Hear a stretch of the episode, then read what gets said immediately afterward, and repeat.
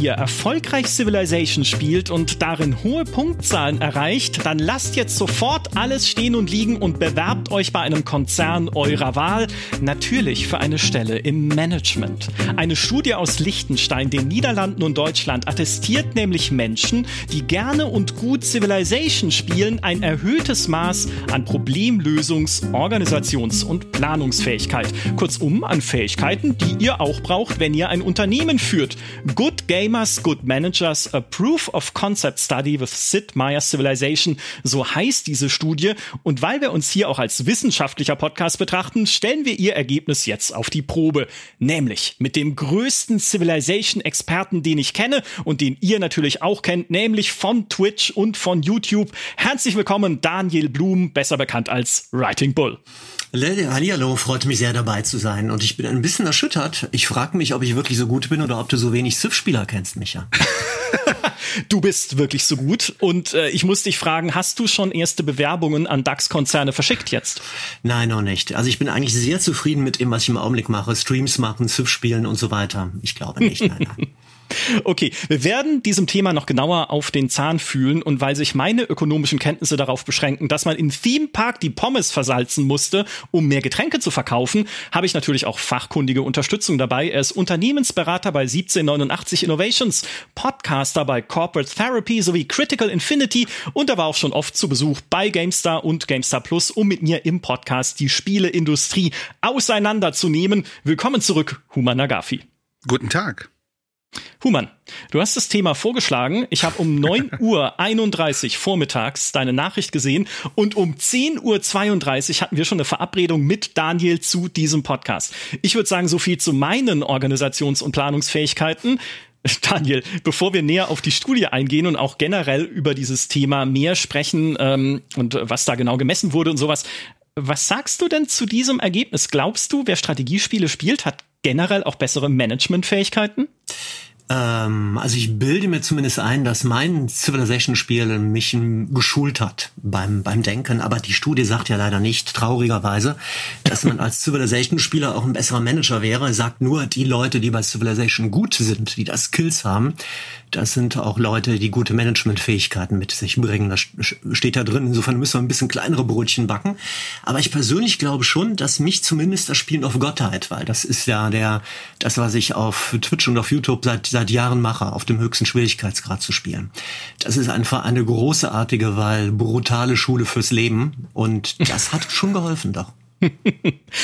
du, äh, das ist eine spannende Frage, die jetzt gar nicht zu unserem Thema gehört, aber weil du es erwähnst, du spielst ja sozusagen live vor Publikum ja. und trotzdem auf dem höchsten Schwierigkeitsgrad. Und ich kenne das oft, auch wenn ich Streams schaue oder wenn ich, wenn ich YouTube-Videos schaue, dass dass die Leute dann auch im Chat äh, dann sagen, oh mein Gott, wie kann er denn jetzt, jetzt hat er doch bestimmt ja. nicht bemerkt, dass XY, wie konzentriert kannst du denn da spielen, wenn du weißt, du wirst von der, von der ganzen Welt beobachtet quasi? Das ist ein ganz wichtiger Punkt und der hängt tatsächlich auch mit unserem Thema zusammen, denn das ist noch eine extra Herausforderung, das ist ein extra Schwierigkeitsgrad. Und es schult, glaube ich, auch die Fähigkeiten, die man haben muss als Manager, ob eines Privatunternehmens oder ob eines Unternehmen, ob eines Gemeinwesens, eines Staates, einer einer Stadt, dass du ähm, unter Beobachtung stehst die ganze Zeit und dass du auch permanent kommunizieren musst. Du musst nicht nur handeln, du musst in einem gleichmäßigen mhm. Tempo handeln. Du kannst nicht sitzen bleiben, erstmal in aller Ruhe dir alles anschauen, in Büchern nachschlagen, im Internet googeln und dann weitermachen. Zwischendurch den Kaffee aufschütten, wenn du ein bisschen müde geworden bist, sondern du musst immer weitermachen, weitermachen, weitermachen. Hinter dir stehen hunderte von Leuten, die dir über die Schulter gucken, die immer nur einen ganz kleinen Ausschnitt von dem sehen, ihre Partikularinteressen, was ihnen wichtig ist. So wie in einem in einem Betrieb oder wie, wie in einem Staat. Die einen schauen auf gute Wirtschaftszahlen, die anderen auf Arbeitslosenzahlen, die dritten auf den Umweltschutz. Bei mir gibt es halt im Hintergrund Leute, die schauen dann auf, äh, sind die Kulturerträge gut, läuft, funktioniert die Wissenschaft vernünftig und die schauen nur auf ihr, ihr kleines Segment und messen mich daran, ob ich doof bin oder halbwegs clever. Das ist ein unfassbarer Druck, den man da hat und man mhm. muss vor allem auch dabei damit leben, dass man ständig Sachen falsch macht, teilweise falsch machen muss auf dem Schwierigkeitsgrad, weil du permanent mit Mängeln, Mängelverwaltung machst und auch einfach deshalb, weil man handeln muss und im Handeln auch Fehler macht. Und dann hilft nur aufstehen, Mund abputzen, weitermachen und das ist auch ein Skill. Das ist auch ein Skill, den man lernen muss dann halt und unter, äh, unter einem hilft dann später auch. Ja, ich sehe Human schon äh, fleißig Notizen machen und nicken. Sag was. ja, also äh, insbesondere der letzte Teil, diese Mängelverwaltung. Ich glaube, wenn man sich ja anguckt, wie die Realität von Unternehmen funktionieren, mh, ich würde sagen, in, im BWL-Studium, äh, ich habe ja Wirtschaftswissenschaften studiert und Betriebswirtschaftslehre ist ja ein Riesenteil, wird einem aus meiner Sicht, äh, und ich bin auch Dozent an einer Hochschule und ich versuche denen das dann auch ein wenig komplexer zu erklären, wird es in Wirklichkeit alles viel zu trivial dargestellt. Also ich glaube, in Wirklichkeit wird es so dargestellt, es gibt diese fünf Frameworks und das sind so die fünf Schritte und dann muss man das und das tun und so weiter. Und dann wird man vielleicht so eine mittelmäßig gute Verwaltungsperson. Aber die Realität, wenn man in Unternehmen an, an relevanten Themen arbeitet, jetzt, ne, das vielleicht werfe ich schon ein paar Wörter rein, also strategisch oder taktisch agieren muss und so weiter, dann ist es ja eher ein Scheitern, ein Framework zu erreichen und mit diesem Scheitern permanent umzugehen und zu sagen, okay, jetzt muss ich mein Problem neu formulieren, weil ich gemerkt habe, das hat nicht funktioniert und wie gehe ich jetzt damit um? Und dann natürlich unter der Erweiterung, also nicht nur der hohe Schwierigkeitsgrad, den du gerade beschrieben hast, wo der Mängelverwaltung relevant ist, aber nein, sogar die Erweiterung mit Twitch, wo Menschen zugucken und da sozusagen noch so eine Art äh, großer anderer noch sozusagen mitspielt, das ist natürlich auch die Realität. Ne? Also oft sitzen ja auch Führungspersonen oder Managementmenschen rum und überlegen sich so, okay, äh, wie, wie, schaut, äh, wie schauen meine Kollegen gerade drauf, was sagt mein Chef dazu und was muss ich eigentlich tun, um meine Karriere vorwärts zu bringen. Das spielt ja alles im Alltag auch noch mit äh, und äh, ist ja Teil von irgendwie äh, Verwaltung und Management oder Führung oder wie auch immer. Mhm. Ich sehe hier schon den Grundstein für die nächste Studie, die das Ganze nochmal zusätzlich auf die Probe stellt für Twitch-Streamerinnen und Twitch-Streamer, um da nochmal extra das Spotlight draufzusetzen. Ist es vielleicht noch besser, wenn man solche Spiele äh, live spielt und live Entscheidungen trifft? Ich kann das aber sehr gut nachvollziehen. Ich habe ja, wie ich gesagt habe, ne, wenig ökonomisches Grundlagenwissen, um nicht zu sagen gar keines. Ja.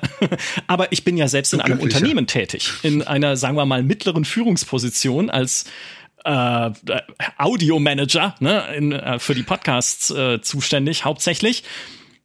Und es stimmt vor allem, erstens, man wird immer beobachtet und natürlich alles, was man tut und sagt im eigenen Bereich, hinterlässt auch woanders Spuren und wird woanders beurteilt. Also das zum einen. Und was ganz wichtig ist, äh, auch selbst ein bisschen so eine Außenperspektive zu entwickeln, um eigene Fehler und Fehlentscheidungen sehen zu können. Weil ich kann ja auch nicht sagen, mein Plan funktioniert immer.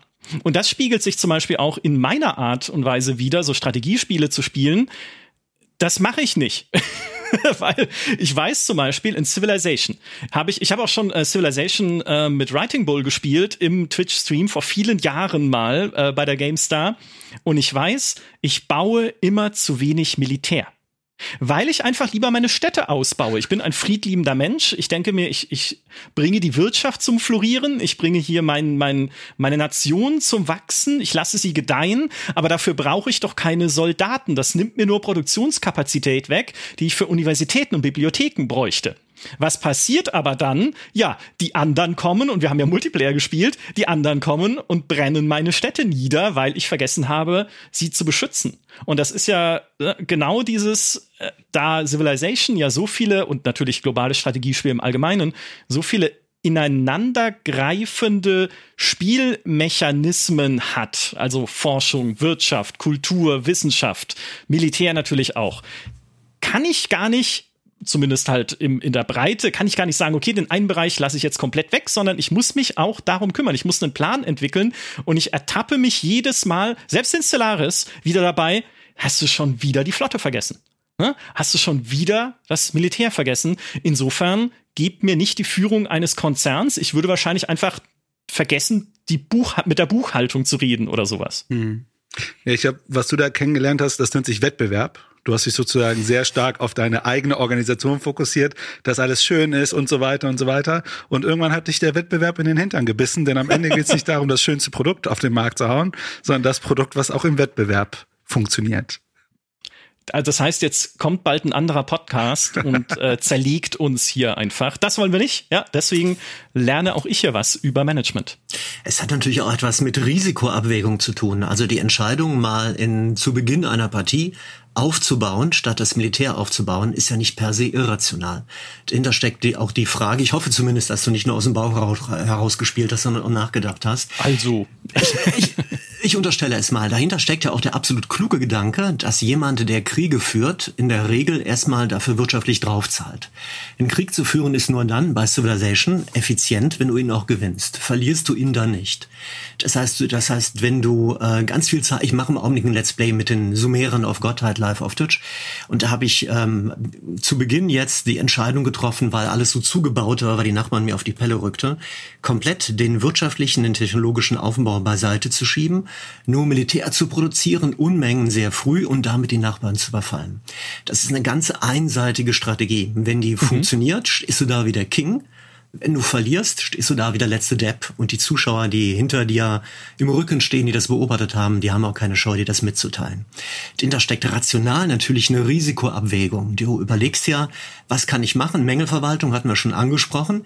Ich würde natürlich lieber friedlicher bauen, so wie du es vielleicht gemacht hast bei deinen Civilization-Partien oder bei was auch immer, weil das ein sicheres Gefühl ist. Du kommst dann sicherer zum Spielerfolg potenziell.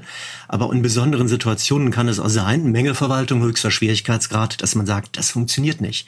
Ich muss kalkulierte Risiken eingehen. Ich muss versuchen, eine, ein berechtigt, ein, ein kalkuliertes Vorurteil oder eine Vermutung darüber anzustellen, ob das Risiko, was ich aufstelle, ob das auch wirklich zum Erfolg führt. Garantieren kann es mir keiner. Ich sammle Daten, ich sammle Fakten und ich gehe das Risiko dann, dann halt ein. Ne? Mhm. Das Problem ist hier noch ein ganz besonderes. Außerdem noch, dass bei Civilization 6 hat man bei, wie bei allen anderen Strategiespielen auch, ein Fog of War. Das heißt, du hast Unkenntnis über die Karte. Du weißt nicht, wie die Nachbarn handeln. Du kannst nicht hier wie bei einem Wirtschaftsunternehmen Human ähm, im Wirtschaftsmarkt die anderen Aktienkurse verfolgen. Du kannst dir nicht Unternehmensberichte runterladen, Pressekonferenzen mit reingucken, Pressemitteilungen legen, lesen, äh, Wirtschaftsspionage betreiben, irgendwie rauskriegen, wie die anderen handeln, sondern du hast um dich herum ein großes Nichts und musst Mutmaßen darüber anstellen, welchen Gegner du wie und wo erfolgreich erwischen kannst. Das ist ja, das gilt ja insbesondere für Multiplayer. Weil natürlich Civilization und andere Strategiespiele haben ja immer noch den Faktor KI, die irgendwann berechenbar wird. Also du weißt ja, ne, wie viele Einheiten baut mein Gegner ungefähr auf welchem Schwierigkeitsgrad, welche Boni bekommt die KI traditionell auf den höheren Schwierigkeitsgraden in einem Civilization.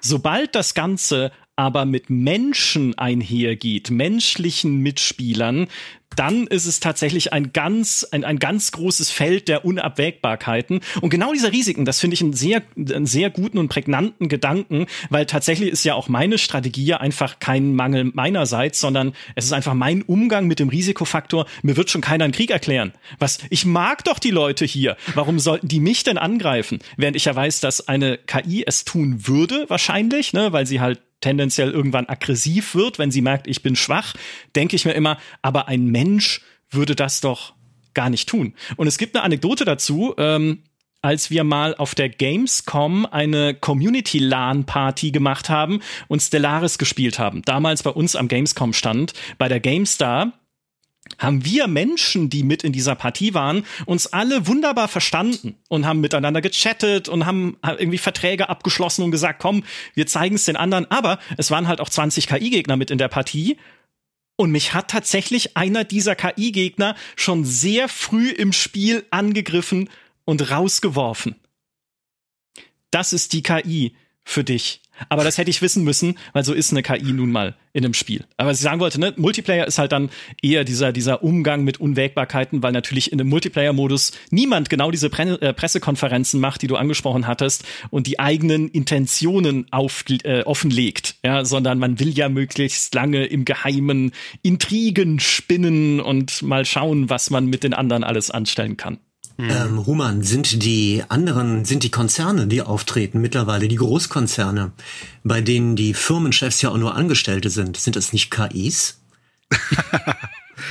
ja, äh, das ist tatsächlich eine sehr, sehr berechtigte Frage, weil insbesondere, ich sag mal, angestellte Führungskräfte oder äh, angestellte äh, Vorstandsmenschen, was ja oft bei Konzernen, die börsennotiert ist der Fall ist, weil ne, also Publikumsunternehmen und so weiter kann es ja nicht einer Person gehören und so, mm, dann ist es oft so, dass sie natürlich nach gewissen Programmen agieren. Und das machen natürlich auch Analysten. Ne? Analysten setzen sich hin und schauen, was ist denn eigentlich sein Programm. Ne? Also die, das ist ja dann oft so, wenn eine neue, äh, wenn ein neuer CEO an die, an die Macht kommt, dann gibt es so ein Konzept, das nennt sich das sogenannte Big Bath Accounting. Also erstmal wird sozusagen ein großes Bad genommen. Die, die, die, alle, alle schlechten Zahlen werden einmal äh, ähm, öffentlich gemacht. Und danach, nachdem dieses Big Bath äh, Accounting stattgefunden hat, zeigt ja dann sozusagen der CEO seinen drei bis fünf Jahresplan, was er vorhat und so weiter. Und das ist relativ straightforward äh, in der Regel bei großen Konzernen, denn große Konzerne machen das, was du ja auch gerade beschrieben hast. Äh, sie, sie machen ja im Grunde äh, ja, Risikoabwertung. Das ist ja alles Trade-off-Situation.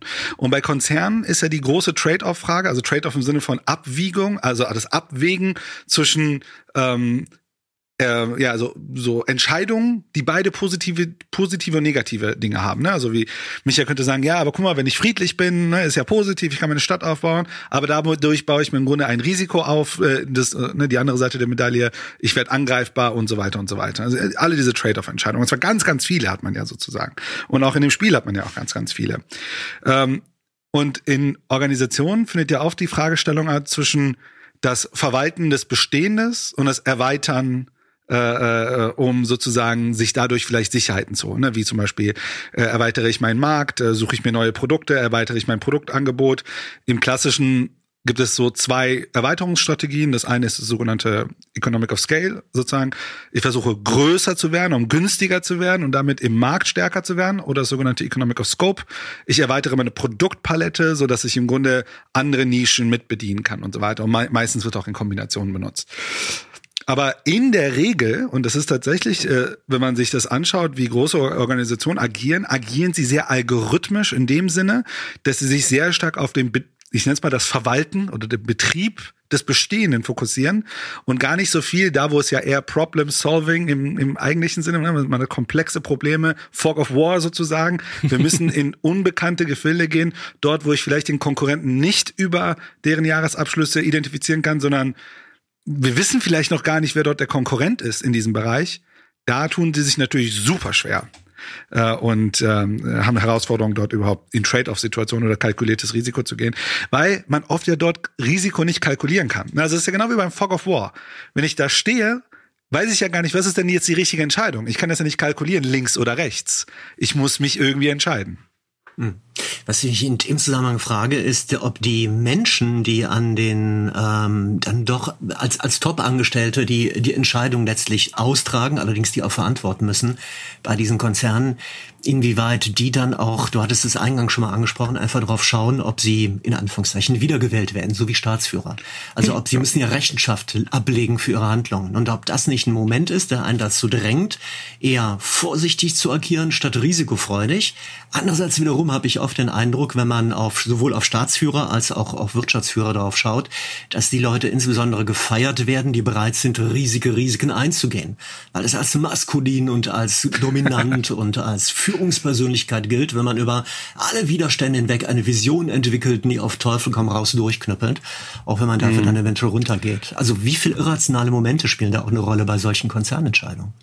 Ja, es ist natürlich super komplex, denn wenn man sich rein strukturell das System anschaut und wenn man sich etablierte Unternehmen anguckt, sind etablierte Unternehmen natürlich immer, also wenn wir jetzt über wirklich diese großen Konzerne sprechen, ist es immer strategisch sinnvoller, die sichere Karte zu spielen, als die riskante Karte. Natürlich baut man sich Narrative auf, von eine, eine, eines progressive, progressive Führungskraft zu sein, doch hier und da Investitionen in progressive Ideen zu stecken. Aber wenn wir uns große Realitäten anschauen, ist es ja eher so, dass das meiste Geschäft mit Kerngeschäft gemacht wird. Das kann man, das muss man noch nicht mal bei altbackenen Unternehmen sich angucken. Das sieht man auch bei sehr modernen Unternehmen wie Google zum Beispiel. Google hat jetzt gerade erst announced, äh, dass die ähm, ähm, sogenannte Simplicity Sprints machen müssen. Simplicity mhm. Sprints, das kennen wir in der klassischen Organisationswelt relativ lange. Das ist so Produktivitäts Programme. Das bedeutet mehr, äh, mehr rausholen aus den bestehenden Prozessen. Und Google hat irgendwann, also Google ist halt einfach irgendwann aus seinem Plateau, sozusagen aus seinem Produktivitäts- oder sein Profitplateau gekommen. Und wenn man die Wahrheit bei Google ja auch betrachtet, die machen 95 Prozent mit, mit Werbung. So viel Innovation da drin steckt, da, da verdienen sie das Geld mit. Und jetzt wächst das nicht mehr. Und jetzt natürlich kommen jetzt eher die Programme im Sinne von, ja, da müssen wir jetzt mal effizienter werden, weil die die Shareholder, ne, die Aktien, ähm, äh, ja, die die Menschen, die äh, Aktien halten, dann doch drauf schauen, dass die Rendite kommt. Und dann ist natürlich auch als der motivierende CEO muss man dann trotzdem schauen, dass die Rendite passt. Obwohl man natürlich sozusagen immer sehr stark für Innovation gestanden oder immer noch steht. Aber man sieht, wenn das eine wackelt, da kann man so viel Innovation äh, postulieren. Äh, das wird schwierig. Ähm, aber es gibt natürlich die ein oder anderen auch gegen großen prominenten Gegenbeispiele, wo man da aber natürlich so eine Linie ziehen muss, was wie ein Survivorship Bias. Ne? Also sich die wenigen Positivfälle angucken, sind immer ein bisschen gefährlich, aber Steve Jobs ist natürlich äh, so der, der gerne zitiert wird, jemand, der so sehr progressiv, Elon Musk würde man sagen, äh, hat sehr, ist ja sehr progressiv vielleicht äh, und ich würde mal sagen, ich will jetzt nicht zu viel aktuelle politische Themen hochwerfen. Man sieht ja auch, VW hat ja aktuell auch eine, ein paar über, über, über, äh, Überwerfungen, was CEO und Pro Progressivität angeht. Aber tendenziell ist die sichere Wette, die ähm, äh, sozusagen die auf die äh, sicheren Karten zu setzen. Das finde ich äh, sehr spannend, gerade in Hinsicht, ob man das auf Spiele übertragen kann. Denn äh, wenn ich mir ein Spiel anschaue wie Civilization, gibt es eigentlich oft, ja, zum Teil vielleicht, aber oft keine so gute Alternative, zumindest am Anfang zur Expansion. Ne, weil das Spiel dir relativ klar sagt, breite dich aus, hab mehr Städte, bis zu einem gewissen Punkt, ne, wo es dann vielleicht zu viel Unterhalt kostet oder du an so Grenzen stößt, was irgendwelche Werte angeht. Aber breite dich mal lieber aus, damit du einfach eine mächtigere Basis hast, die einfach mehr Produktion, mehr Wissenschaft und so weiter abwirft. Und wenn wir uns Strategiespiele angucken oder auch bei einem Stellaris halt gucken, ne, welche unterschiedlichen Sp äh, Spielstile gibt es, dann unterscheidet man ja ja zwischen den zwei Arten. Playing Wide, ne, was genau das ist, diese Expansion, weit spielen, groß werden, andere erobern, einfach so groß zu werden, dass man too big to fail ist irgendwann und dann snowballst du alles weg. Ne? Das ist so Playing Tall. Und Playing Wide ist das Gegenteil davon. Das heißt, äh, Playing, äh, Entschuldigung, das war Playing Wide. Playing Tall ist das Gegenteil davon. Hoch spielen klein zu sein, aber dabei immer mächtiger zu werden im Inneren und dort halt an den eigenen Vorteilen und an den Dingen, die man schon kann, immer weiter zu feilen und zu vertiefen, ist aber für Strategiespiele einfach mega schwer umzusetzen, weil es spielerisch uninteressant ist. Oft, also ich sag mal, ne, an sich natürlich spannend als Aufgabe. Ich habe jetzt hier ich sag mal, ein kleines Land wie Belgien, ne? aber ich muss gucken, ich muss wirtschaftlich und ich möchte wirtschaftlich so stark werden, dass ich es mithalten kann mit viel größeren Nachbarn beispielsweise. Aber oft heißt das dann, ja, auf meiner Karte bewegt sich nichts, ich kann keine Truppen verschieben, ich habe irgendwie sehr viel mit Menüs zu tun. Und das ist ja eine Herausforderung, die beispielsweise Paradox gerade hat bei Victoria 3 ne, einem Strategiespiel im viktorianischen Zeitalter, wo sie sagen, Kriege sollen sehr teuer sein. Du sollst nicht viel mit Militär dort überhaupt am Hut haben. Wie gemacht für mich übrigens, ne? Also da haben wir es wieder endlich mal ein Spiel, das auf meine Vorlieben zugeschnitten ist. Aber was ich dann eigentlich tue, gerade wenn ich halt ein kleineres, militärisch schwächeres Land spiele, ist genau dieses Playing Tall. Ich muss meine Wirtschaft stärken, ich muss meine Gesellschaft weiterentwickeln, mehr Rechte für die Menschen, höhere Lebensqualität für die Menschen in meinem Land, was aber dann halt abgebildet ist, zum größten Teil einfach in Menüs. Ne, vielleicht sehe ich noch die Eisenbahnen durch die Gegend fahren dann, wenn ich die Logistik verbessert habe, immerhin, aber größtenteils ist es halt Menüspiel und ich glaube, da sagen viele Spieleentwickler, das ist uns nicht spannend genug. Daniel, wie ist es für dich? Äh, bist du eher der Playing White Spielertyp oder sagst du auch diese, diese hohe Spielweise hat Reize für dich? Äh, letzteres, aber das ist eine Folge davon, dass es bei Civilization, weil ich halt auf Gottheit spiele und weil es auch verschiedene Siegvarianten gibt. Und es gibt Siegvarianten, da spielt man halt, da spezialisiert man sich frühzeitig, zum Beispiel beim Religionssieg oder beim äh, Kultursieg. Das sind Siegvarianten, wo man entweder ähm, möglichst viele andere Reiche bekehrt haben muss zu der Religion, die man gegründet hat. Oder beim Kultur, durch Tourismusik, geht es darum, dass man so viel, äh, so viele Auslandstouristen aus anderen Ländern in sein Land reinlockt, dass man als der, der attraktivste St äh, Stadt, der, der, der äh, attraktivste Staat weltweit gilt. Da muss man viele Museen bauen oder Seebäder, Naturwunder, in der Nähe von Naturwundern siedeln und, und verschiedene andere Sachen. Das mhm. heißt, es gibt Siegvarianten bei Civilization, wo man sich frühzeitig spezialisiert, da will ich hin. Und es gibt Siegvarianten, da kann man äh, wieder Herrschaftssieg, wo man alle anderen ähm, Reiche halt überfällt und deren Hauptstände mob, Hauptstädte mobst. Die sind mehr auf die Expansions in, äh, Expansion in die in die Weite aufgerichtet. Aber im Prinzip gilt, das Spielen auf diesem hohen Schwierigkeitsgrad auf Gottheit ist immer in jedem einzelnen Fall unideologisch. Das heißt, wenn du Erfolg haben willst, dann darfst du nicht mit einem vorgefassten Konzept und mit einem äh, mit einer vorgefertigten Strategie an die Situation rangehen, mit irgendeiner Reißbrettgeschichte, wo du Punkte abhakst, sondern du musst dich in jedem einzelnen Partie auf darauf einlassen, was passiert, was dir die Karte zumutet, was du entdeckst im Fog of War, auf welche Gegner du triffst, wie die drauf sind, ob die dich mögen, welche diplomatischen Agenden, also welche Vorlieben oder Hassgefühle denen zugewürfelt sind, worden sind bei Pachtengenerierung, also ob mhm. die jemand wie dich, der so auftritt wie du, ob die dich hassen oder nicht, das weißt du erst spät im Spiel, weil du dann offenlegen kannst, wie die ticken. Das wird dann angezeigt. Das heißt, du bist permanent gefragt, äh, flexibel und pragmatisch zu agieren. Und das ist eine Riesenherausforderung, auch in Kombination mit dieser extremen Mängelverwaltung, dass du halt immer überlegen musst, wo gehe ich welches Risiko ein, welche, das meiste kann man nicht umsetzen, die meisten Gebäude kann man nicht bauen, die meisten Erfolgsstrategien kann man nicht nutzen. Man kann immer nur seine wenigen sparsamen Ressourcen für wenige Dinge einsetzen. Und das ist ein permanenter, flexibler, pragmatischer Stress, in dem du drin steckst. Mhm. Das ist mega spannend. Äh, ich hätte eine Anmerkung und eine Frage. Ich fange mal mit Anmerkung an. Das basiert gerade so ein bisschen, was ich auch gerade noch gesagt hatte. Und zwar vielleicht ganz kurz, was wie, wie Management in der Regel definiert wird. Also wenn wir uns Unternehmen angucken, äh, kann man im Grunde äh, Unternehmen aufteilen in drei grobe Fähigkeitskategorien. Man könnte sagen, es gibt so eine Art strategische, entscheiderische Fähigkeitskategorie in Unternehmen. Also was sollen wir machen? In welchen Markt sollen wir rein? Ne, Abwägungen und so weiter. Also aus so einer strategisch-taktischen Ebene könnte man sagen. Dann gibt es äh, sozusagen so eine Art verwaltende Fähigkeit, ne? Planung, schauen, Soll-Ist-Vergleich, wo stehen wir, wo müssen wir tweaken und so weiter. Dann im Grunde halt die umsetzende Fähigkeit, also die Menschen, die Sachen machen müssen, damit dann Ideen und so weiter in Realität oder nicht äh, umgesetzt werden.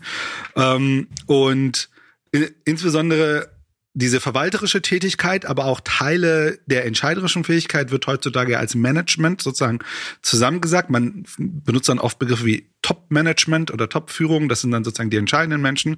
Und es gibt oder es gab, äh, leider verstorben vor einigen Jahren, ein äh, Harvard-Professor, der hieß Clayton Christensen und er hatte eine Theorie, die hatte im Grunde von Arthur Schumpauer, das äh, äh Arthur Schumpauer spreche ich seinen Namen gerade richtig aus? Oder? Dankeschön. Mhm. Arthur Schumpeter ähm, weiterentwickelt. Äh, ähm, Schumpeter hatte im Grunde diese Theorie der schöpferischen Zerstörung, ne? sozusagen, dass aus dem, was zerstört wird, dann irgendwas Neues entsteht. Ne? Also diese ganzen Manager, die ich vorhin gesagt habe, die halt äh, lieber die Karten sicher setzen, das ist halt ökonomisch natürlich klar, weil die werden dann irgendwann am Ende des Unternehmenslebenszyklus äh, laufen und auf deren Asche entstehen dann neue Unternehmen. Und Clayton Christensen hat im Grunde diese Theorie weiterentwickelt, das sogenannte Disruptive äh, Innovation Theorie, also diese Disruptionstheorie, die im Grunde besagt, sagt, dass gute Managementpraktiken, wie zum Beispiel effizient sein, planerisch sein, soll ist immer wieder vergleichen, zu schauen, dass wir doch 10, 10, 10 20 Prozent effizienter werden, dass sozusagen auf einer mittleren Zeitschiene das dazu führt, dass Unternehmen an diesem guten Management kaputt gehen, weil sozusagen da kommen so die Wettbewerber, die sozusagen den Platz ähm, in Gefahr bringen. So, das ist so ein bisschen äh, nochmal Kontrast zu vorhin, aber auch die Frage, die ich hätte, weil ich hätte angenommen, ähm, dass du dich hinsetzt und dir vorher überlegst, ich mache jetzt ein Spiel, äh, um Siegesbedingung A oder B zu erreichen. Und dann optimiere ich sozusagen geistig schon am Anfang meines Spiels, äh, dass ich genau die richtigen Entscheidungen treffe, so dass ich den sauberen Weg laufe, um zum Beispiel den Kultursieg oder was auch immer zu bekommen. Ich hätte mich doch gefragt, ob du vielleicht im Multiplayer dir vorher Gedanken machst, mit wem du spielst und wie die sich wohl verhalten, um dann dir die, den besten Weg dir vorher zu überlegen und diesen Plan abzurennen. Aber so wie es sich anhört, tust du genau das nicht. Also ich äh, muss vorausschicken, Multiplayer spiele ich extrem selten. Also in der Regel halt mhm. gegen KI und KI hat ja auf Gott ja. hat dieser extremen Boni, die einen vor allem zu Beginn einer Partie weg, wegcrashen können halt. Ne? Es gibt tatsächlich Partien, also ich versuche immer ähm, auf Gottheit ist es notwendig, dass man halt keine Standardstrategie runterrattert, sondern dass man sich einlässt auf die Zivilisation, die man spielt, deren mhm. besondere Fähigkeiten. Oft sind die auch gekoppelt an besondere Mali, die die haben, Bonusse und Malusse halt. Und natürlich überlege ich mir, wenn ich eine bestimmte Zivilisation spiele, welche Siegvariante damit die ist, diejenige ist, die ich am wahrscheinlichsten erreichen kann. Ja. Und das, da kann man dann auch zu Beginn der Partie ein paar Grundsteine verlegen, dass man weiß, Investitionen tätigen, die sich aber Ende der Partie auszahlen. Zum Beispiel bei einem Kultursieg in der, Nähe, in der Nähe von äh, Zonen auf der Karte zu siedeln, die sehr attraktiv sind, attraktive Geländefelder besetzt, weil die im Ende der Partie hohe Tourismuserträge können, bringen können beispielsweise. Allerdings, ich hatte eben gesagt, man muss immer pragmatisch und flexibel sein. Ja der Plan kollidiert dann halt mit der Realität, ne? Ja, also mit hat Mike Tyson schon gesagt. Wie immer halt, genau. Und man kriegt dann in der Regel furchtbar eins auf die Fresse, weil die KI-Gegner dann vorbeikommen und sagen, nee, hier geht's nicht weiter, du kommst ja nicht rein, das sind unsere Grenzen und überhaupt, es ist ein früher Krieg und was weiß ich alles. Mhm. Dann muss der Plan immer und immer wieder angepasst werden. Was mhm. dabei immens wichtig ist, ich hatte ja gerade schon das Stichwort Illogiefreiheit gegeben ähm, was, was ich beobachte, ist bei vielen Civilization-Spielern, aber auch nach meiner Meinung bei vielen Wirtschaftsmanagern, aber auch bei nicht nur bei wirtschaftlichen Führern, auch bei politischen Führern, dass es Ideologien gibt, die ihr Handeln vorantreiben. Zum Beispiel mhm. Glaube an die freie Marktwirtschaft oder der Glaube, dass Windenergie per se gut oder per se böse wäre. Mhm. Oder dass in der jetzt, ob jetzt in der jetzigen Situation es gut, ideologisch gut oder schlecht ist, dass man die Laufzeit von drei Kernkraftwerken in Deutschland streckt. Mhm. Die meisten Leute, die bei diesen Entscheidungen argumentieren, argumentieren vorgeblich sachlich, aber dahinter spürt man, dahinter steht eine Ideologie, die sind gekränkt oder sind äh, gehypt, wenn man ihre Meinung hat oder die Gegenmeinung hat. Das heißt, dahinter steht eine ideologische Ablehnung oder Befürwortung von der Wirtschafts-, von der Politikstrategie oder auch von der Spielstrategie. Mhm. Ich habe auch mit Zuschauern zu tun, die mir auf Twitch zuschauen, die bestimmte Dinge einfach von ihrer Spielweise ideologisch okay finden und die wollen die halt haben. Und wenn man das nicht macht, ist man doof. Na, am schlimmsten ist natürlich immer, wenn man eine Partie verliert, dann war man erst recht doof, aber am coolsten ist natürlich, wenn man eine Partie so gewinnt, wie die anderen möchten, glaubt, dass sie ideologisch gerechtfertigter ist. Und das alles funktioniert halt bei Sif und deshalb so eine gute Schule fürs Leben und eine brutale Schule nicht auf Gottheit. Wenn du da von Ideologien dich treiben lässt, wenn du überzeugt bist, es gibt nur die eine Siegvariante, die musst du machen oder in der Situation X darfst du auf gar keinen Fall das und jenes machen, dann funktioniert das einfach nicht. Ich bin zum Beispiel jemand, der öfters mit, der sehr gerne mit Handwerkern scoutet. Es gibt Leute, die schreien da auf. Es gibt sogar Situationen, wo ich mit Siedlern scoute. Wenn man das sieht, wenn ich der Meinung bin, Risiko ist gering, Ertrag kann ein hoher sein. Ohne Scheiß. Mhm, mhm, die meisten Leute, die einem über die Schulter gucken, sagen, Mensch, der verhält sich ja wie die dümmste KI, die ich im Spiel sehe. Wenn man eine KI betrachtet, die mit dem Siedler scoutet, neigen Zischspieler damit zu sagen, Sid Meier und Co., die haben einen an der Waffel und äh, was sind das für furchtbare Leute, die eine KI so programmieren, kein guter Civ-Spieler würde so zocken. Ich mache das bisweilen beispielsweise. Das heißt, man muss alle Ideologie abstreifen, muss permanent nüchtern versuchen, nüchtern auf den Boden zu kommen und jede Runde aufs Neue kalkulieren, abwägen und sich in Frage stellen. Und das ist brutal und sehr cool. Und Achtung, jetzt mache ich dir ein großes Kompliment, denn was dazugehört, ist Narration. Denn was du ja machst, ne, auch jetzt, äh, nehmen wir mal mich als Zuschauer. Ich sehe bei Strategiespielen gerne Kriege, weil ich sie einfach vom Gameplay her, von der Spannung her am interessantesten finde. Deswegen ist beispielsweise äh, Hearts of Iron 4 eines der Spiele, die ich mir am allermeisten in Let's Plays anschaue und auf YouTube, denn Hearts of Iron 4 simuliert den Zweiten Weltkrieg und da passiert einfach sehr viel im Sinne militärischer Auseinandersetzungen. Aber nicht immer. So, weil es gibt auch Leute, die spielen Hearts of Iron 4 mit einem kleinen Land und sagen, schau mal doch mal, wie weit wir kommen. Mit Litauen beispielsweise oder mit Luxemburg oder so. Und dann passiert da vielleicht gar nicht so viel Kriegerisches. Und was es dann interessant macht, und das gilt für mich genauso, wenn ich Civilization-Partien sehe, auch bei dir im Stream, Daniel, dann möchte ich mitgenommen werden. Dann möchte ich eine schöne Geschichte in gewisser Weise erzählt bekommen, warum du das machst, was da gerade in dir vorgeht, dass du diesen Weg gehst und nicht den Weg, den ich mir so in meinem Kopf zurechtgelegt habe, als wann bauten der endlich mal Panzer ne, und sorgt da für Ordnung, sondern nein, wir gehen den Kultursieg, gerade weil wir ja uns nicht aggressiv ausbreiten können. Ne? Die KI auf Gottheit setzt uns unsere Grenzen, also muss ich mich hier anders durchsetzen. Und schaut mal, jetzt bauen wir hier das Skiressort, um den Kultursieg voranzubringen. Jetzt bauen wir hier die Universitäten, die Wissenschaftsdistrikte verteilen wir an den richtigen Stellen auf der Karte in Civilization 6, um da die maximalen Boni rauszuholen. Also du nimmst etwas, was per se für mich eher unspannend ist, nämlich Verwaltung. Ja, also wenn jetzt gerade du nicht angegriffen wirst, natürlich, ist wieder was anderes, aber Verwaltung und verwandelst es durch die Narrative in etwas Spannendes. Und auch das, glaube ich, ist eine Managementfähigkeit, weil es ja ganz wichtig ist, auch für Führungspersonal zu kommunizieren. Ne? Warum mache ich das denn eigentlich gerade so?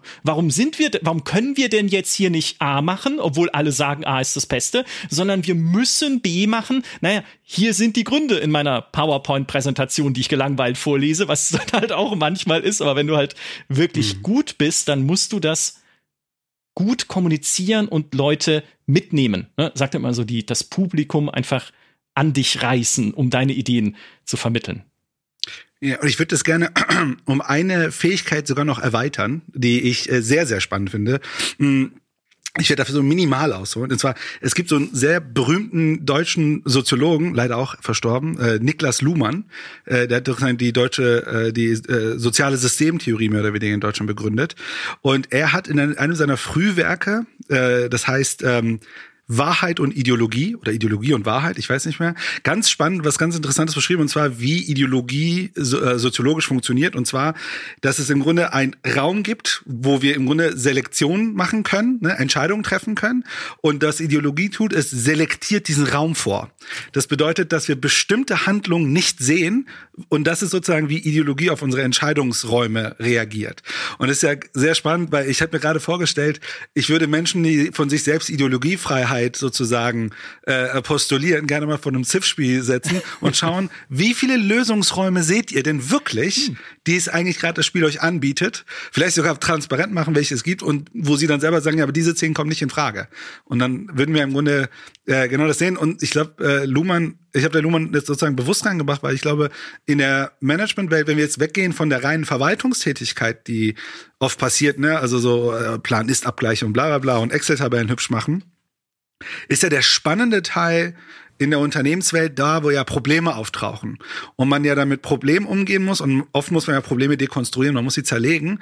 Und im Grunde, was du ja beschrieben hast, ist ja so eine funktionale Betrachtung der Probleme. Zu schauen, okay, hier habe ich ein Problem, das sind die Wirkungen, das sind die Funktionen, das sind die Möglichkeitsräume, die ich habe. Und jetzt gucke ich mal funktional, wie ich damit umgehen kann, um dieses Problem zu lösen.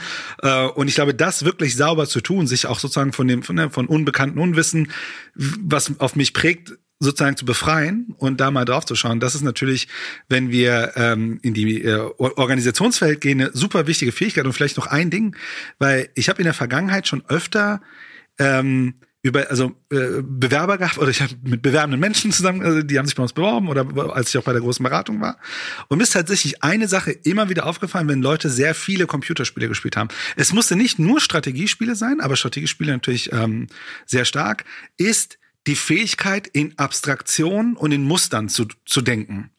Und nicht nur so in Abläufe zu denken. Und ich glaube, das sind schon Fähigkeiten, die, wenn man solche Spiele sehr intensiv spielt, sehr stark mitbekommt, auch mal nicht nur irgendwie die kausale Probleme zu verstehen. Ich finde, was du gerade beschrieben hast, auch der, der Umgang mit, äh, mit Problemen, Einfallsreichtum ne, zu entwickeln, im Endeffekt Lösungen zu sehen, wo andere vielleicht keine sehen, das ist Spielen.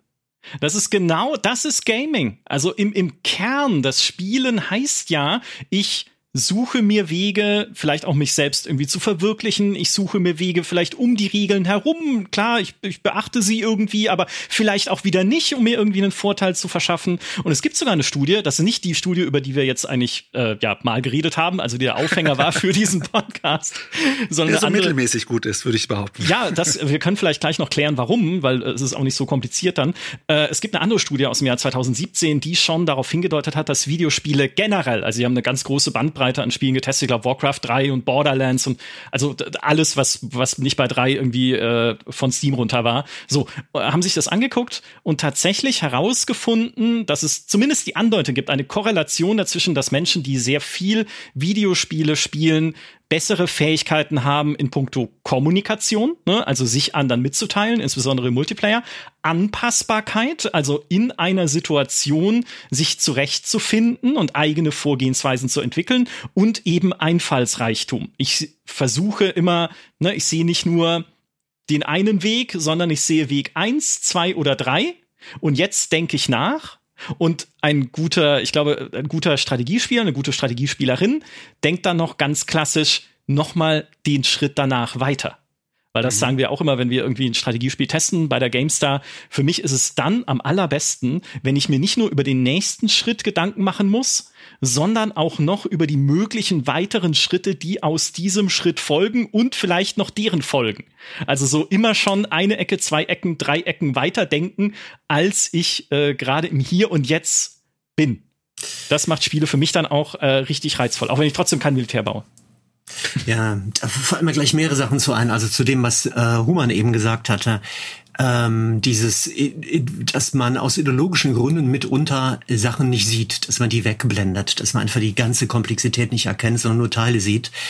Ähm, das ist richtig, aber was man auch haben muss als Spieler, das ist natürlich oder als Spielerin, das ist die Fähigkeit, letztlich, nachdem man alles gesehen hat, man muss alles sehen können, man darf nichts wegblenden, dann zu identifizieren, was sind die Punkte, die ich, die ich in den Mittelpunkt meiner Entscheidung treffe.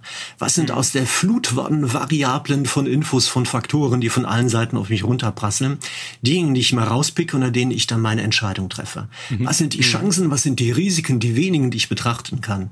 Weil das sagen ja auch Emotionspsychologen zum Beispiel, dass der Mensch gar nicht in der Lage ist, mit Hilfe, also so sechs oder sieben verschiedene Faktoren sich anzuschauen, gleichzeitig die zu handeln, zu balancen und dann zu sagen, äh, das ist die richtige Entscheidung, sondern man braucht weniger.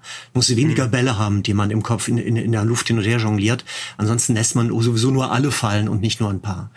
Und das ist natürlich auch eine Kunst, dass man dann halt die Sachen findet, die wichtig sind und dann allerdings dazu steht und das auch begründet, als Streamer zum Beispiel öffentlich, warum dieser eine Faktor, zum Beispiel Geld zu verdienen, nicht so wichtig ist, aber jetzt ist die Wirtschaft wichtiger oder nein, die Produktion und dafür auch eine stimmige Begründung halt zu finden und sich bei allen Sachen klar zu sein, Risiken und Chancen. Es ist eine Vermutung, warum dieses Verhalten letztlich das Klügste sein könnte. Im Nachhinein werden wir es wissen, ob es wirklich so stimmt. Oder salzige Pommes. Oder salzige Pommes. Ja. Ich habe mal gesagt, die besten und denkwürdigsten Entscheidungen in Spielen sind welche, die ich von mir selbst erstritten habe. Weil ich ja natürlich, gerade wenn ich Singleplayer spiele, ich bin ja kein Streamer, das heißt, ich habe ja kein Publikum, dem ich erkläre, aber ich muss ja Dinge mir verargumentieren. Und gerade wenn, das ist vielleicht ein anderes Thema jetzt bisschen, aber vielleicht auch wieder nicht, ne? Gerade wenn wir irgendwie in Mass Effect oder in solchen Rollenspielen, die sehr entscheidungsschwer sind, Dinge haben, wo man halt wirklich da sitzt und mit sich selbst streitet, welche Richtung soll ich gehen? Soll Rex sterben oder nicht? Es gibt so viel, so viel hm. für und wider. Und wenn ich dann, je mehr ich halt mit mir selber in meinen inneren Diskurs gehe und halt das abwiege und sage, Micha 1 sagt aber, aber Micha 2 eine Engelchen und Teufelchen auf der Schulter, desto, desto besser ist am Ende diese Entscheidung umgesetzt im Spiel. Also, man könnte argumentieren, dass das, und das hat ein bisschen versucht, glaube ich, die Studie abzufragen, dass dieses Excel-Zeilen vergleichen und irgendwie auf äh, Zahlen gucken, das sind die relevanten Managementfähigkeiten. Aber ich glaube tatsächlich, die relevanten Managementfähigkeiten ist es genau zu schauen, wo kriege ich Informationen? Wo, wa, ne, was ist hier verzerrt, was nicht? Habe ich eine Intuition für Wahrscheinlichkeiten? Ne, oder baue ich mir intu intuitive Muster auf? Äh, und so weiter. Ich glaub, und dann eine Entscheidung zu treffen. Vor dem Bewusstsein, dass es nicht die richtige Entscheidung ist. Und ich glaube, das ist auf jeden Fall in, in Strategiespielen der Fall. Das ist aber auch in Rollenspielen der Fall. Also in wie vielen Rollenspielen stecken wir drin und sagen, okay, wir müssen noch vielleicht mit ein paar Leuten sprechen. Und dann hat man so Informationen und muss zu einer Konklusion kommen, man muss so einen Schluss ziehen. Und zumindest in der Beratungstätigkeit, und ich würde sagen, Unternehmenstätigkeit ist nicht viel anders, was Beratung macht, äh, ist vielleicht eine Anekdote ganz lustig. In der Beratung gilt nämlich die Regel, wenn man Informationen präsentiert, immer äh, 1, 3, 5, 7. Also man darf immer nur diese Logik, und sieben ist die absolute Grenze. Also mehr als sieben Informationen dürfen nicht auf eine PowerPoint-Slide, heißt das im Grunde. okay. Das ist die Regel. Eins, drei, fünf, sieben. Wenn man nur zwei hat, muss man ein drittes oder eins weglassen.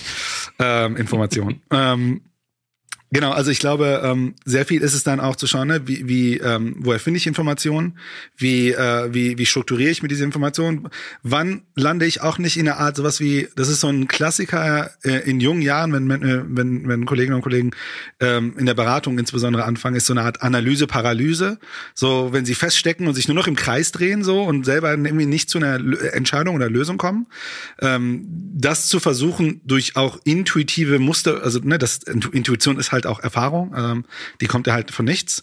Ähm, und dadurch im Grunde äh, wird man aus meiner Sicht jemand, der äh, Spaß hat, auch halt in Unternehmen zu arbeiten ne? und nicht nur irgendwie Verwaltungskram macht und Excel-Tabellen und Controlling macht. Nichts gegen die Kollegen, die Kollegen, die Excel-Tabellen und Controlling machen, äh, machen schon mal einen super Job. Ja. Eine Sache ist, ist mir noch wichtig, da hat man noch gar nicht drüber gesprochen. Das ist ähm, die Frage mit dem kurzfristigen Nutzen den man sich ein versucht zu holen und dem langfristigen. Das sind also bestimmte Maßnahmen in Spielen oder von, von Unternehmen oder von Gemeinwesen. Da kann man versuchen, kurzfristig irgendwas abzugreifen. Geld oder eine Ressource oder eine fremde Stadt oder anderes. Und andere Aktionen, die man macht, wo man strategisch plant und eine langfristige Strategie hat, das hat, das bremst einen vielleicht zu Beginn sogar aus, bringt einem womöglich einen Nachteil, zahlt sich aber auf lange Sicht aus.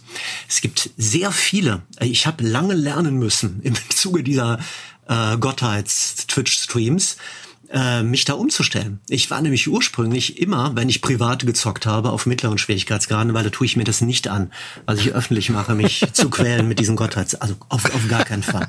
Völlig unentspannt, kriegt man nur graue Haare oder es fallen, fallen sie einem aus. Stress pur mache ich nicht.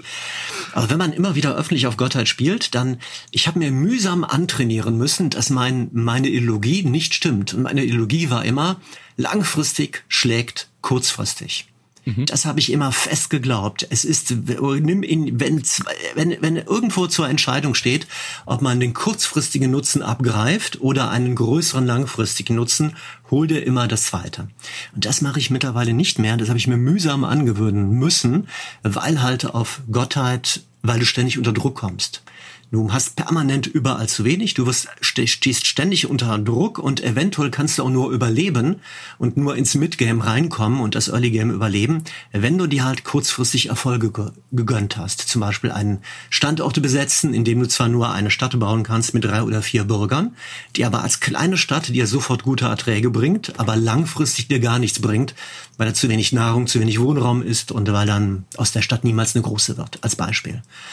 Ja?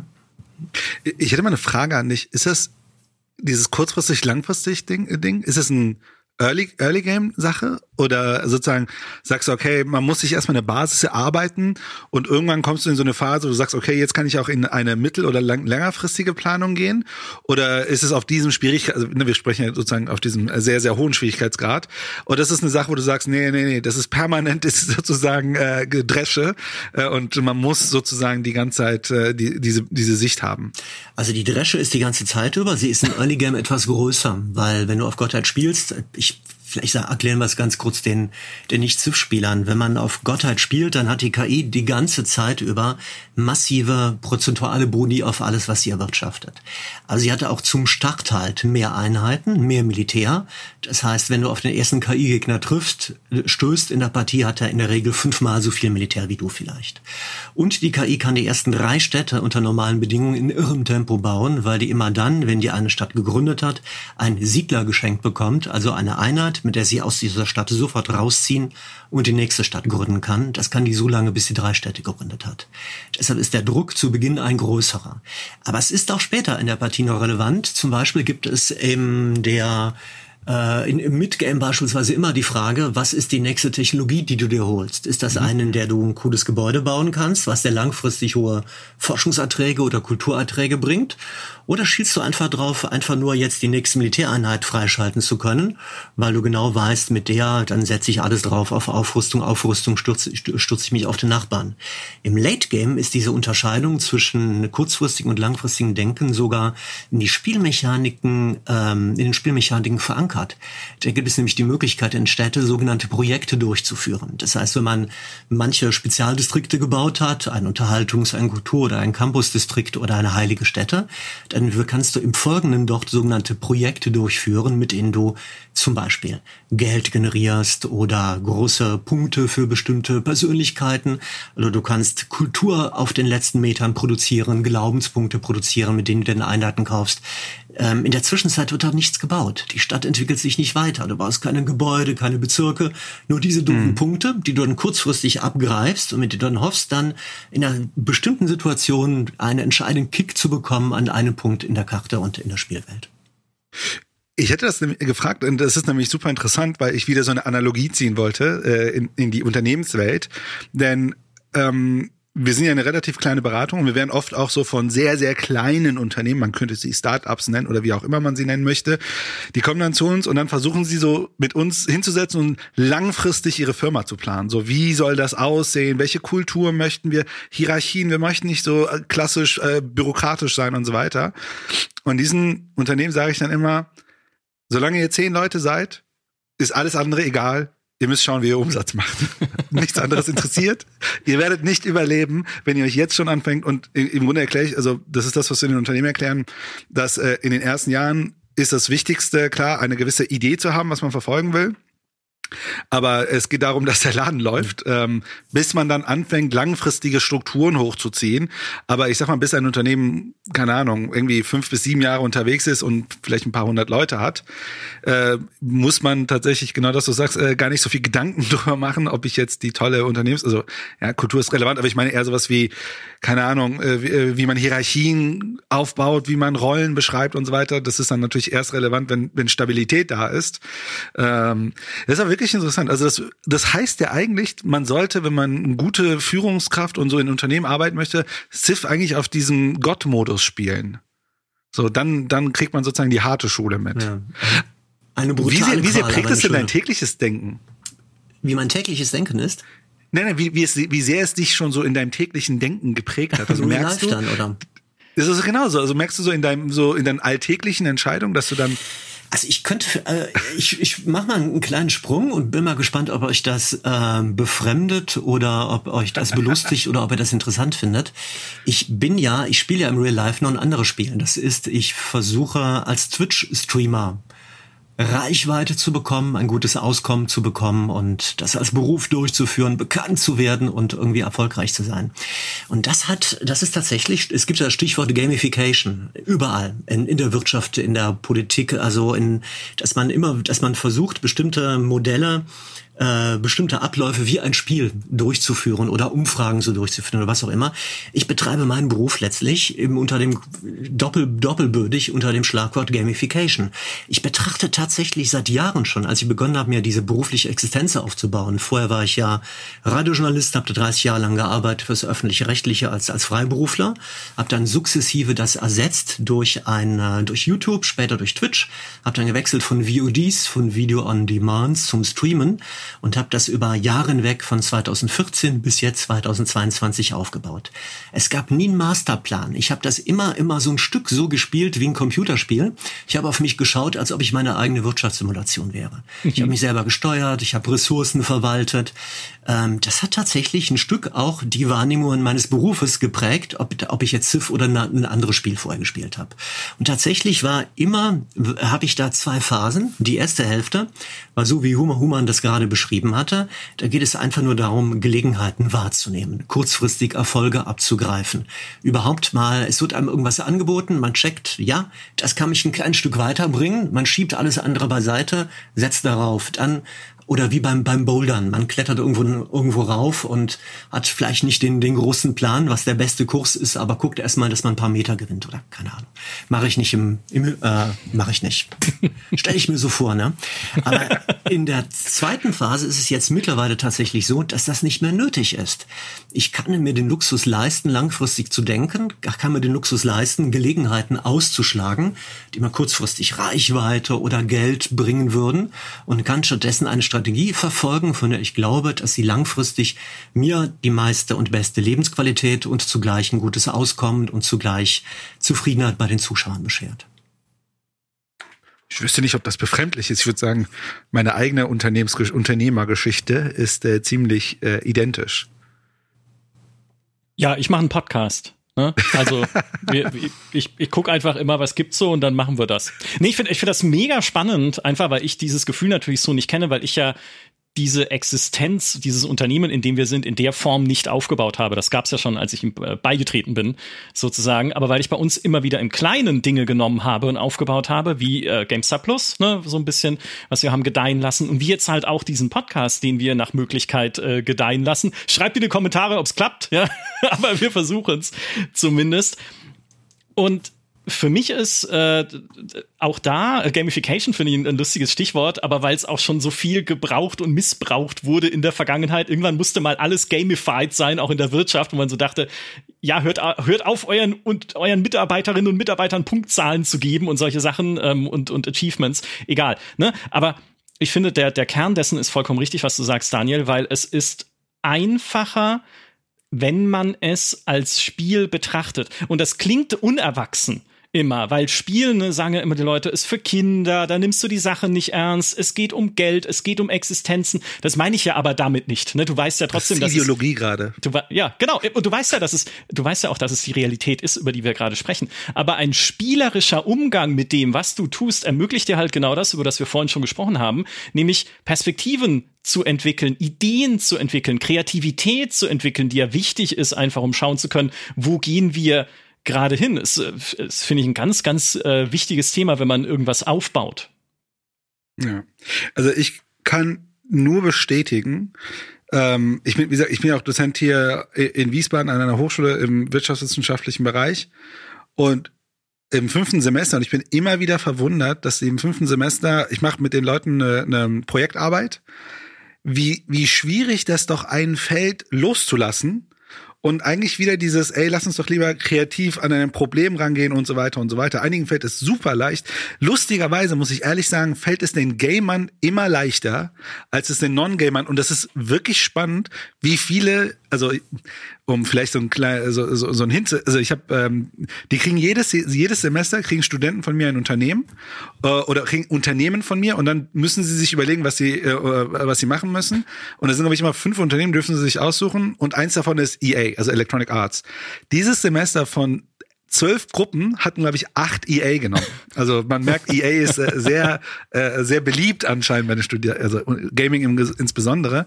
Und man merkt, dass die Leute, die sich dann auch so ein bisschen diesen Gamer-Ding haben, vielleicht identifizieren sie sich auch ein bisschen mehr damit, dass die eine viel spielerische Herangehensweise haben mit, mit diesem Thema, aber auch, aber die, die brechen auch die Probleme aus meiner Sicht gut runter. Und ich würde eher sagen, leider, und das ist vielleicht jetzt ein politisches Statement, ähm, äh, dreht ein, das Bildungssystem das vielleicht viel zu früh raus, ne? Ich, äh, dieses äh, zu sehr Sachen abler abfragen, ablernen und eigentlich ist es doch viel spannender, Sachen mehr so wie in einem Projekt. Ne? Also ich würde sagen, eine Civ-Runde ist ja wie so ein Projekt. Ne? Also man lernt ein bisschen was über Geschichte, man lernt ein bisschen was über äh, Wirtschaft, man lernt also ganz vielen Kram, aber es ist halt in einem Paket äh, sozusagen. Und in dieser Komplexität findet ja auch unsere Realität am Ende statt. Und äh, deswegen, ja, sollte öfter passieren vielleicht. Ja, möglich, ja. Äh, es ist halt einfach ein, ein, das sagt ja auch die Studie, ne, um vielleicht da den Kreis nochmal zu schließen, zurück zu Good Gamers, Good Managers, dass sie äh, aus anderer Perspektive natürlich, weil das Ziel oder die Idee dieser Studie war ja ursprünglich, ob man Videospiele benutzen kann im Recruitment, also bei der Personalsuche, um anhand dessen, wie Leute in Videospielen abschneiden, bestimmte Rückschlüsse zu ziehen auf deren Eigenschaften, die wichtig sind für den Job. Ne, so kam es ja überhaupt dazu, dass sie gesagt haben, wir gucken uns an, ob die Leute da dann bestimmte Managementfähigkeiten, die wir uns halt zusammen definieren aus solchen typischen Assessment Center Übungen, ne, da ist dann Kommunikation Teil davon, Beeinflussung von anderen, Organisation und Planung, Rücksichtnahme oder Bewusstsein auch für andere Menschen und so weiter. Also Dinge, die sie halt ableiten aus so typischen Assessment Center Übungen, durch die man laufen muss, wenn man so einen Job haben möchte. Ob man die auch in Spielen irgendwo festmachen kann. Und was sie sagen, was so Spiele für Recruitment halt, wird auch schon eingesetzt zum Teil, ne? Gibt's auch schon so ein paar äh, Musterbeispiele für so Serious Games, die dann bei Bewerbungsprozessen zum Einsatz kommen. Und was sie halt sagen, was Spiele in dem Prozess so wertvoll machen können, ist, dass sie einfach für die Leute immersiv sind und sie entspannter sind beim Spielen, als wenn sie sich in so einer pausenlosen Prüfungssituation sehen. Weil äh, mir geht's auch so. Also ich habe mein letztes Bewerbungsgespräch zum Glück vor 20 Jahren führen müssen. also für das jetzt, was ich gerade mache. Aber ich weiß, wenn ich jetzt wieder eines hätte oder überhaupt äh, auch damals schon, ich bin immer aufgeregt.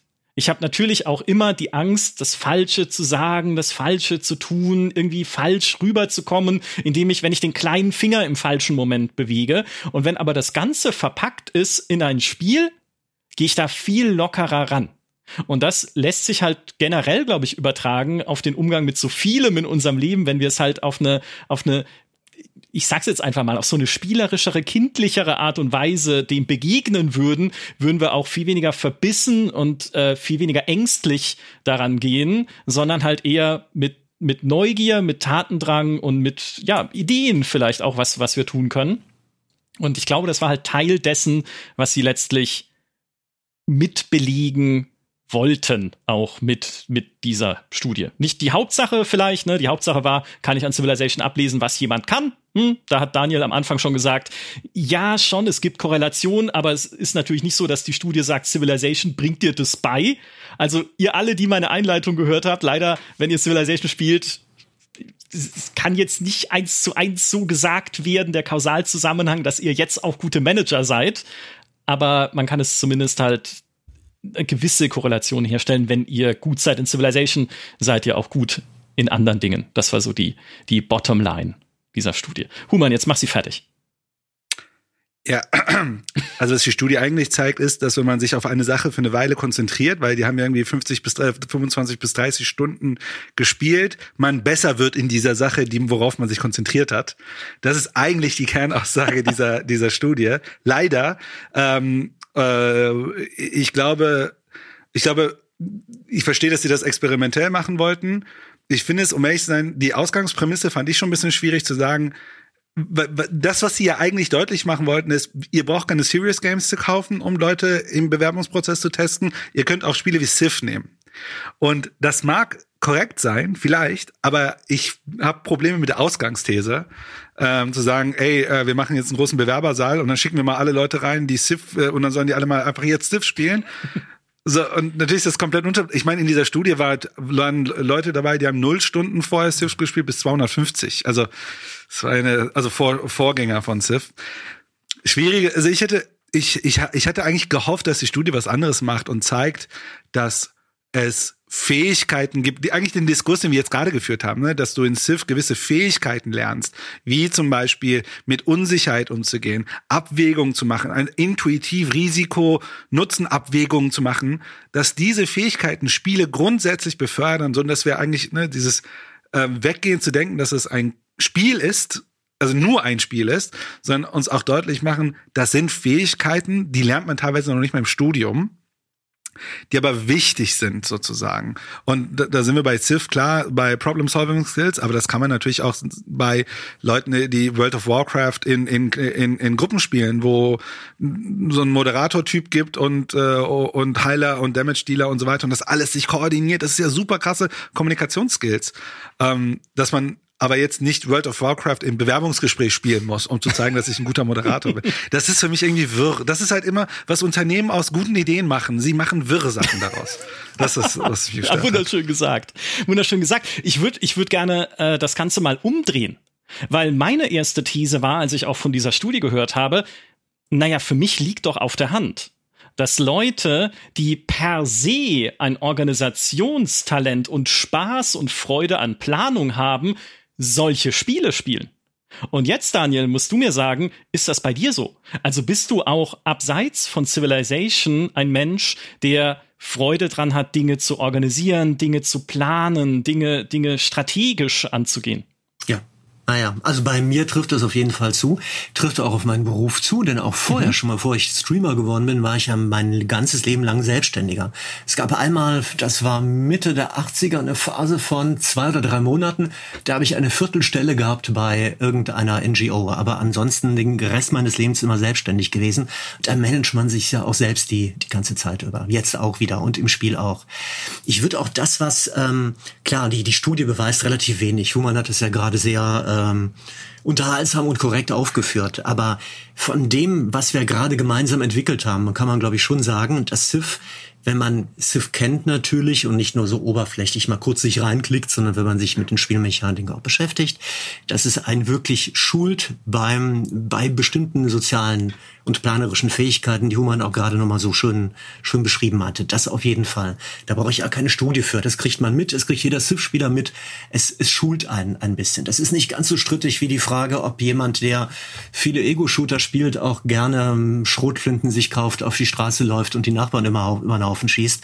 Das ist, glaube ich, ein bisschen komplizierter. Also bei Civ kann man sich schon, schon sicher sagen, das ist, es ist hilfreich, ja. Mhm. Ich, ich merke ja, eine meiner Vorlieben, die mich, auch meine, einer meiner persönlichen Vorlieben, abseits von Gaming, die mich aber einerseits gut macht, glaube ich, in dem, was ich mache und andererseits aber auch gut, naja, sagen wir mal, einigermaßen gut macht in Strategiespielen, in denen ich kein Militär bauen muss oder so, oder äh, die ich zumindest halt besser beherrsche, ist, ich habe eine absolute Liebe für Statistiken. Ich liebe Diagramme. Kuchendiagramme, Balkendiagramme, an Pyramiden, alles, ne? Was ihr euch, jede geometrische Form, die ihr euch vorstellen könnt, sobald sie bunte Segmente hat mit Prozentzahlen daneben, muss ich mich da eingraben. Die Steam-Statistiken sind für mich eine, eine Goldmine voller großartiger Informationen. Ich baue sie nicht dann jedes Mal auch unbedingt in einen Artikel ein oder so, aber ich, ich liebe es, mich da durchzuklicken. Teilweise halt auch durch irgendwie, schaue ich halt manchmal auch einfach nur auf Wikipedia irgendwie Liste der bevölkerungsreichsten Länder. Ah, wie viele Einwohner hat denn jetzt überhaupt, äh, weiß ich nicht, Österreich oder Thailand oder wie auch immer. Also ich liebe es einfach, äh, Statistiken da anzuschauen, auch die Veränderung von Statistiken über Zeit. Und das macht mich wahnsinnig anfällig, einfach für insbesondere globale Strategiespiele, wo das ja auch eine wichtige Rolle spielt, dir solche Graphen anzuschauen. Ne? Wie hat sich meine Bevölkerung entwickelt? Wie entwickelt sich äh, die Macht meiner Konkurrenten? Wie ist irgendwie meine Kultur? Wie ist meine Religion? solange der Balken irgendwie nach oben geht, ist alles gut, aber manchmal siehst du auch so Dips, wo man dann irgendwas verkehrt gemacht hat, kann man überlegen, hä, was habe ich denn da vernachlässigt? Was hat denn da jemand anders besser gemacht als ich? Und ich, ich spüre das auch jetzt gerade wieder, weil ich spiele nicht Civilization im Moment, sondern einen, einen alten Schinken, nämlich Master of Magic. Das ist ein Strategiespiel von 1994. Ähm, ein Klassiker ist eigentlich das Fantasy Civilization, ne, wo man so ein, so ein Fantasy-Volk anführt, selbst als Magier, der dann Zaubersprüche lernt und sowas. Und da stecken auch ganz viele von diesen Graphen drin, wo ich einfach gucken kann, wie gut schlage ich mich jetzt gerade im Duell mit diesen anderen Wizards im Spiel, die sich halt noch um diese, um diese Welt bewerben. Und es macht mir einfach einen Riesenspaß, mit mich da einfach nur durch, durchzuklicken und zu gucken, Mist, der Blaue ist immer noch besser als ich. Ja, weil er halt irgendwie mehr Städte hat und mehr äh, Panzerschildkröten oder Hirschkäferreiter sind's dann, äh, die mich überfallen, äh, als ich. Also da, da muss ich jetzt was tun. Aber Statistiken, das ist meine Leidenschaft. Ich habe als Kind auch in Statistiken geschwelgt und habe auch solche, habe hab, hab ich noch drüben auf äh, liniertem Papier, DIN A5 Seiten mit Ach. Schulfederfüller ausge, aufgeschrieben, die 20 längsten Flüsse der Welt oder was, was weiß ich noch. Ne? Aber wenn du wirklich mal, ähm, um das Vorurteil, um dem mal was entgegenzustellen, dass nur Statistikfreaks wie wir ähm, Fable haben müssen für, für Eckspiel und für Civilization. Es gibt bei Civ eine Siegvariante. Wenn du die mal ausprobieren würdest, könntest du unter Umständen mal eine ganz neue Seite von dir erleben. Das ist der Diplomatiesieg. Human hatte eben schon angesprochen, das Thema äh, Skills. Du hast es auch, auch angesprochen, das Thema Kommunikationsskills und soziale Fähigkeiten. Der Diplomatiesieg, das ist so eine, im Prinzip so eine Variante, wo man, also man muss 20 Diplomatiesiegpunkte angesammelt haben, hat man einer Partie gewonnen. Und es ist völlig egal, ob du das kleinste Reich auf der Erde bist, das dümmste, das unfortschrittlichste, das unkultivierteste, einer, eines, das unter den Armen mieft oder dass die anderen, die anderen müssen dich nur leiden können. Und es gibt ein Bündel von verschiedenen Möglichkeiten, wie du diese, diese Diplomatie-Siegpunkte bekommen kannst. Und die interessanteste Variante ist die, dass du ein cooler Opportunist sein musst. Du musst in der Lage sein, wie bei einer, wie bei einer Sozialsim, also wie bei irgendeiner Simulation, beim Simulationsspiel, wo es darum geht, gute Beziehungen zu pflegen zu anderen Charakteren. Du musst erraten können bei den Abstimmungen im Weltkongress, wie die anderen mutmaßlich abstimmen, wo die ihre Gesandten oder ihre, ihre Gesandtenpunkte für, für eingeben und welche der vielen verschiedenen Abstimmungsmöglichkeiten letztlich dann Mehrheit findet.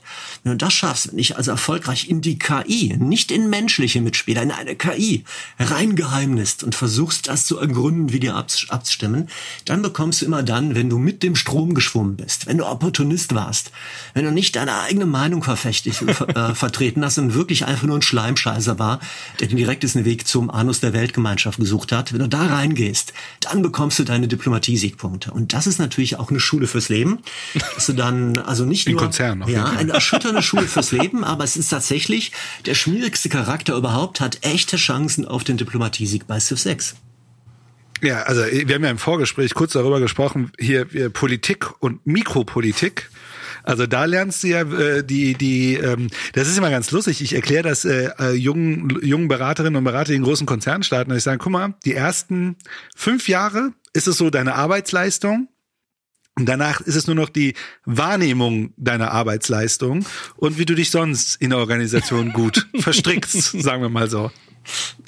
So funktioniert Erfolg. Ich habe, äh, ich habe mal gelesen, ich weiß nicht mehr wo, aber es war auch in so einer ähm, irgend so, da, da ging es halt um irgendwelche Führungs- und Management-Themen auch. Und äh, da sagte jemand, es ist sehr wichtig, in einer Führungsposition immer zu sagen, man hat keine Zeit. Egal, ob man Zeit hat oder nicht, aber die Leute entwickeln sehr viel Respekt vor dir, wenn du immer nur sagst, jetzt ist aber schon wieder hier fünf vor fünf. Ne? Ich habe überhaupt heute bin ich so voll. Ob's stimmt oder nicht, du steigerst damit deinen Wert. Vielleicht auch als Tipp für alle, die uns jetzt gerade zuhören, sagt immer einfach, ihr habt keine Zeit, außer dafür den GameStar Podcast zu hören. Ja. Seid auf keinen Fall so Loser wie Human und ich, die viel zu früh zugesagt haben, sodass zu diesem Podcast, sodass Micha jeden Funkel Respekt vor uns verloren hat. Ja, ihr müsst euch bitten Viel lassen, das ist wichtig. Zeit. Ja, ich, ich muss erst beim dritten Mal fragen, müsst ihr überhaupt nur den Anschein von Akzeptanz erwecken, dass ihr eventuell zu haben wärt äh, dafür. Ja. Nein, ich bin euch sehr Ich habe dankbar. ja den größten Fehler gemacht. Also ich habe mich ja bei ihm gemeldet. Ein kompletter Loser. Also es gibt, äh, wenn, wenn man da mal richtig einsteigen will, es gibt ein Buch von einem Autor namens, ich glaube, Robert Greene, 48 Laws of Power. Jede Regel böser als die andere. Äh, Ich glaube, die Regel weiß, ist, du darfst deinen Meister nie in den Schatten stellen und das zieht sich so durch. So nutze deine, Warte, ist nutze, das über Unternehmen oder nutze deine Civ? Freunde. Es, es ist ein Buch fürs Leben. Wahrscheinlich kann man damit den Diplomatie-Sieg gewinnen. Ja, ja, also für mich klingt es sehr nach Palpatine, was du gerade sagst, aber es ist sehr spannend. Oh ja, es ist irgendwas mit äh, ähm, halte, halte deine Feinde näher als deine Freunde, nutze deine Freunde und so. Also nur gute Sachen, nur gute Okay, Sachen. okay. Das klingt sehr nett. Jetzt sind wir endgültig auf der dunklen Seite gelandet. Aber wir haben sehr viel besprochen, auch von der hellen reden über Seite. Konzerne. Ja, richtig, stimmt. Ja, genau, wo wir, ja, logisch. äh, wir haben sehr viel über die helle Seite auch gesprochen, sehr viel über Dinge, die man lernen kann oder zumindest an sich selber auch bisschen äh, erkennen und trainieren kann, eventuell über Spiele wie Civilization. Ne? Gerade wenn ihr Ci- äh, Civilization spielt oder streamt sogar mit einem Publikum, wie es Daniel macht, regelmäßig auf Twitch als Writing Bull. Also schaut da gerne rein, springt mal rüber, guckt euch das an, guckt mal an, wie er auch Dinge erklärt und Dinge rüberbringt, auch wenn ihr denkt, das ist mir jetzt visuell zu langweilig, weil ihr den ganzen Tag sonst nur Dota und Counter-Strike Turniere schaut. Nee, auch eine Civilization Partie kann, wenn sie richtig erzählt ist und Daniel kann das, super spannend sein. Und sogar eine Civilization-Partie, wo man nicht mal einen Krieg führt, sondern nur versucht, der Weltgemeinschaft dahin zu kriechen, wo die Sonne nicht hinscheint. Wunderschön. Wir haben, wir haben viel gelernt. Habt, habt ihr noch letzte Worte in diesem Podcast zum Thema äh, Management? Benutzt nur die guten Skills. Oder Ja. Ich glaube, das war absolut umfassend. Ich frage mich ein bisschen, in welches Licht du mich gerade gestellt hast. In die, also in eine, sehr- auf eine sehr dunkle Seite auf jeden Fall. Vielleicht werde ich das Thema Arschkriecherei nicht zu sehr betonen müssen, aber alles gut, alles okay, alles okay. Wundervoll. nur wenn man diplomatisch sein will, ne? Man muss ja nicht, man kann auch anders gewinnen. Ja. Ich kann nie diplomatisch sein. Einerseits qua meiner Persönlichkeit. Äh, zweitens, Diplomatie kann ich nicht min-maxen. Ich min-maxe gerne. Weil meine Selbsterkenntnis jetzt hier ist, ich baue nie Militär, aber doch, ich baue ein bisschen Militär, weil ich versuche mit dem Minimum an Militär das Maximum zu erreichen. Und wenn ich nur einen einzigen Bogenschützen habe, der muss es reißen. Und so bin ich auch, Dann wenn ich ein Team habe bei. GameStar. Ja, da kommt der Ökonom durch. Genau, und Diplomatie ist mir, das ist mir zu komplex, da muss man mit Leuten reden und so, und das, das ist, das ist mir nicht, da, da, da, da, da gibt es zu wenig Statistiken, das, das kann ich nicht. Ihr Lieben, Vielen Dank für diesen Podcast. Vielen Dank für all die tollen Erkenntnisse auch über das Thema äh, Führung und Strategiespiele. Ich habe es schon gesagt, mehr von Daniel findet ihr nicht nur auf YouTube, sondern auch auf Twitch, wo ihr ihm zuschauen könnt live beim Spielen von Civilization und Co. Mehr von Human und mir kriegt ihr natürlich bei GameStar und dem GameStar Podcast, auch in diversen Folgen, die exklusiv sind für unsere Plus-Mitglieder, wo wir uns Unternehmen der Spieleindustrie genauer anschauen und auch überlegen, so was, was die eigentlich gerade machen, warum sie es machen und warum sie es verkehrt machen in einigen Fällen. Da geht es an einer Stelle auch über Electronic Arts, ne? also gern für deine Studenten dann am Ende auch Lehrmaterial. In diesem Sinne, es würde mich freuen, wenn wir uns auch da an dieser Stelle wiederhören. Ich sage für dieses Mal vielen Dank an alle, die uns zugehört haben. Macht's gut und bis zum nächsten Mal. Tschüss. Adios. Tschüss.